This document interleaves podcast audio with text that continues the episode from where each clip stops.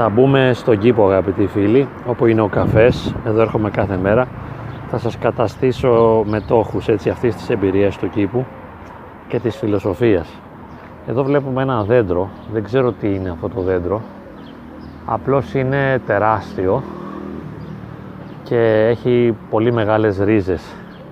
Θα πλησιάσουμε λίγο τις ρίζες. Αυτό το δέντρο με εντυπωσιάζει πάντα. Το βλέπω 30 περίπου χρόνια. Πρέπει να είναι πολύ ηλικιωμένο, πιο ηλικιωμένο από μένα, και σίγουρα έχει ζήσει πολύ περισσότερες εμπειρίες από μένα. Το εκτιμώ ιδιαίτερα, είναι πάρα πολύ μεγάλο. Σίγουρα κάποιοι από εσάς θα αναγνωρίζετε τι είναι, πώς ονομάζεται. Εγώ δεν το ξέρω, δεν έχει και σημασία. Να, παλιά ήταν διπλό, υπήρχε κι άλλος κορμός.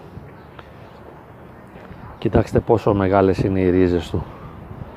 Και σκέφτομαι πραγματικά πόσα ιστορικά γεγονότα αυτό το δέντρο δεν έχει δει και τι σημαίνουν για το δέντρο τα ιστορικά αυτά γεγονότα, με ποιο τρόπο τα αντιλήφθηκε ή μάλλον με ποιο τρόπο δεν αντιλήφθηκε αυτό που συνέβαινε γύρω του. Και προφανώς ζει ένα βαθύ ησυχασμό το δέντρο και ενδιαφέρεται ιδιαίτερα να πάρει θρεπτικές ουσίες από τις ρίζες, τις τεράστιες αυτές ρίζες. Θέλει να πάρει θρεπτικές ουσίες και νεράκι, και αυτό είναι που το ενδιαφέρει. Πρέπει να είναι ένα δέντρο ησυχαστικό, νηπτικό και βέβαια τεράστιο. Αλλά σημασία έχει η ρίζα. Κοιτάξτε πως θεμελιώνεται πάνω στο έδαφος, λες και του είναι σημαντικό. Εκεί διαφωνούμε λίγο με το δέντρο, ίσως δεν θα χρειαζόταν να γραπώνεται τόσο στέρεα από την πραγματικότητα του εδάφους, αλλά αυτό προφανώς πεινάει και διψάει πολύ. Σίγουρα όμως αυτό που, όπως είπαμε, έχει σημασία είναι ο τρόπος που αντιλαμβάνεται τη ζωή και το τι σημαίνει για το δέντρο το να υπάρχει. Το δέντρο υπάρχει με ένα διαφορετικό τρόπο από ό,τι εγώ. Αντιλαμβάνεται την πραγματικότητα διαφορετικά από μένα. Και σίγουρα δεν έχει ανησυχίες, δεν έχει άγχη, δεν έχει φόβους, δεν έχει προσδοκίες. Είναι ένα γκουρού δέντρο. Ένα γκουρό δέντρο δηλαδή. Ή θα μπορούσαμε να πούμε και ένα άγιο δέντρο, εφόσον δεν αμαρτάνει κιόλας. Και εδώ είναι ο διάδρομος ο οποίος μας οδηγεί στην καφετέρια του κήπου που περνάω κάθε μέρα. Και εδώ είναι τα κρικρί. Τα κρικρί τα επισκεπτόμουν από παλιά με τα παιδιά μου όταν ήταν μικρά. Έχουν έτσι πολύ ενδιαφέρον, είναι πολύ όμορφα τα κρικρί αυτά.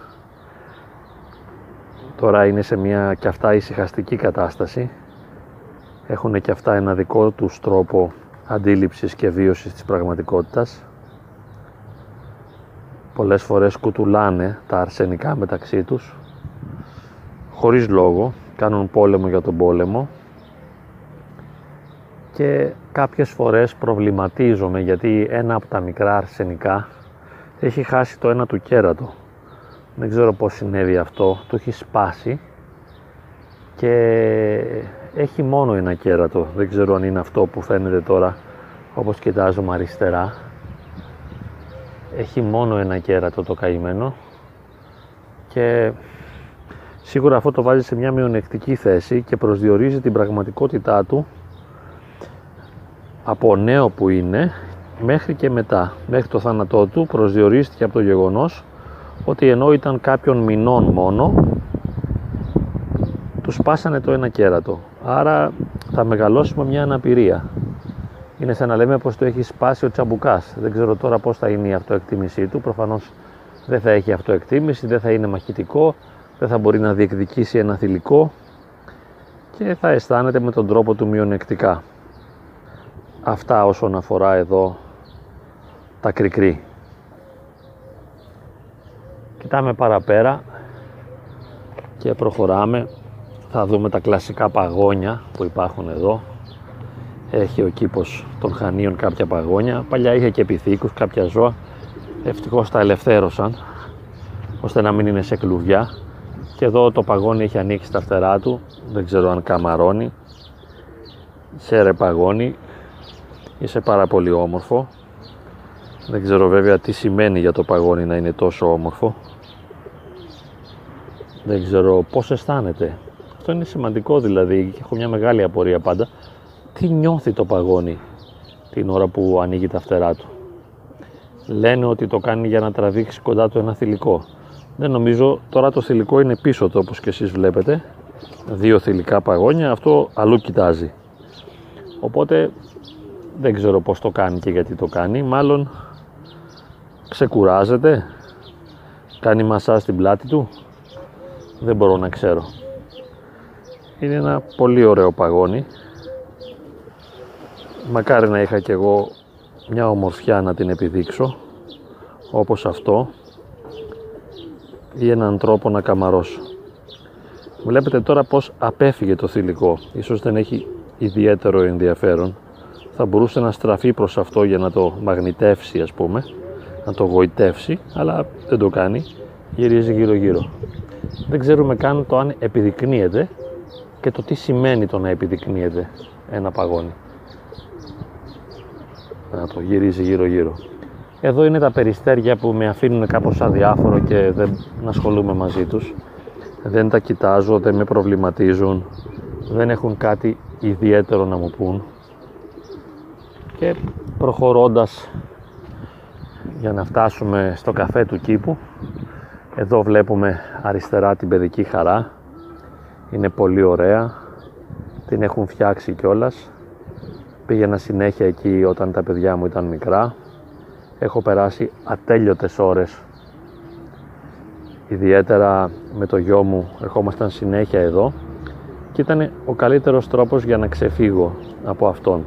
Πώς δηλαδή?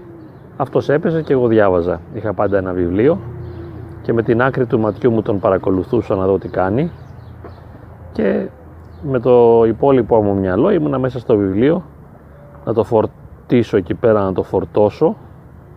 Συνήθως με κείμενα πατερικά, εδώ ήταν τέτοια η φάση τότε, με πατερικά κείμενα. Εδώ προχωρώντας ακόμη λίγο θα δούμε μια ωραία βρυσούλα η οποία ήταν πολύ χρήσιμη όταν ερχόμασταν με τα παιδιά, γιατί πάντα έπρεπε να πλύνουμε τα χέρια μας μετά. Και εδώ πλέναμε τα χέρια μας σε αυτή τη βρυσούλα. Τώρα έχει αλλάξει λίγο, ίσως δεν είναι τόσο ωραία, έχει και αυτό το κόκκινο εκεί. Και υπάρχουν διάφορα άλλα δέντρα.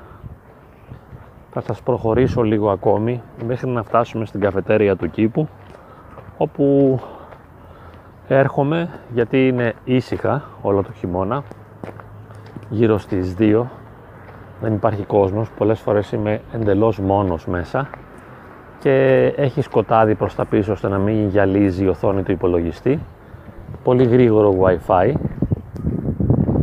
Να, είναι εδώ αριστερά, δεν φαίνεται ακόμη καθαρά. Προχωράμε, εδώ έχει και κάτι παιχνίδια τα οποία παλιά δεν υπήρχαν για τα παιδιά. Όταν υπάρχουν τα παιδιά πρέπει να φύγει κανείς γρήγορα από τον κήπο, γιατί κάνουν απίστευτη φασαρία. Έξω δεν κάθομαι διότι έχει φως πολύ. Ναι, ξέχασα ότι εκεί βαθιά είναι οι πάπιες, οι οποίες με τα παιδιά είχαν μια σημασία. Τώρα δεν φαίνονται βέβαια από εδώ, βαριέμαι και να πάω να τις δούμε. Οι πάπιες τώρα δεν με ενδιαφέρουν, δεν έχουν κάτι να μου πουν, είναι ήσυχες και αυτές, σίγουρα νιώθουν καλύτερα από μένα, έτσι φαίνεται. Καμιά φορά τους πετάω κάποιο ψωμί που μπορεί να έχω μαζί μου, έχουν ιδιαίτερη ευαισθησία στα ζυμαρικά. Σουβλάκι που τους έχω δώσει δεν θέλουν. Και θα μπούμε μέσα στον κήπο. Μπαίνουμε εδώ, είναι ιστορικός ο κήπος των Χανίων. Το πατάκι το γράφει, κήπος καφέ, 1000, τι λέει, 1870, ναι, είναι πολύ ιστορικός. Δεν θα πω τίποτα άλλο να με πάρουν για τρελό, αλλά θα μπω μέσα έτσι με το κινητό. Για μία μεριά, εγώ κάθομαι εκεί στο βάθος. Όχ, έχει και ανθρώπους, κακό αυτό, της ηλικίας μου, κακό αυτό. Το τραπεζάκι μου είναι εκεί στη γωνία. Εδώ είναι το τζάκι που παίζει το χειμώνα, αλλά δυστυχώς δεν μπορώ να βλέπω τη φλόγα γιατί με ζαλίζει. Και κάθομαι αλλού, αλλιώς θα κοίταζα πάντα τη φλόγα. Η φλόγα μου αρέσει τόσο όσο το βουνό και η θάλασσα. Εδώ είναι το τραπεζάκι μου, άμα κάτσει κανείς άλλος και τελειώνει η ιστορία. Τον γκαρσόνι με ρώτησε για καφεδάκι, ξέρει τι καφέ πίνω. Λοιπόν, σας χαιρετώ.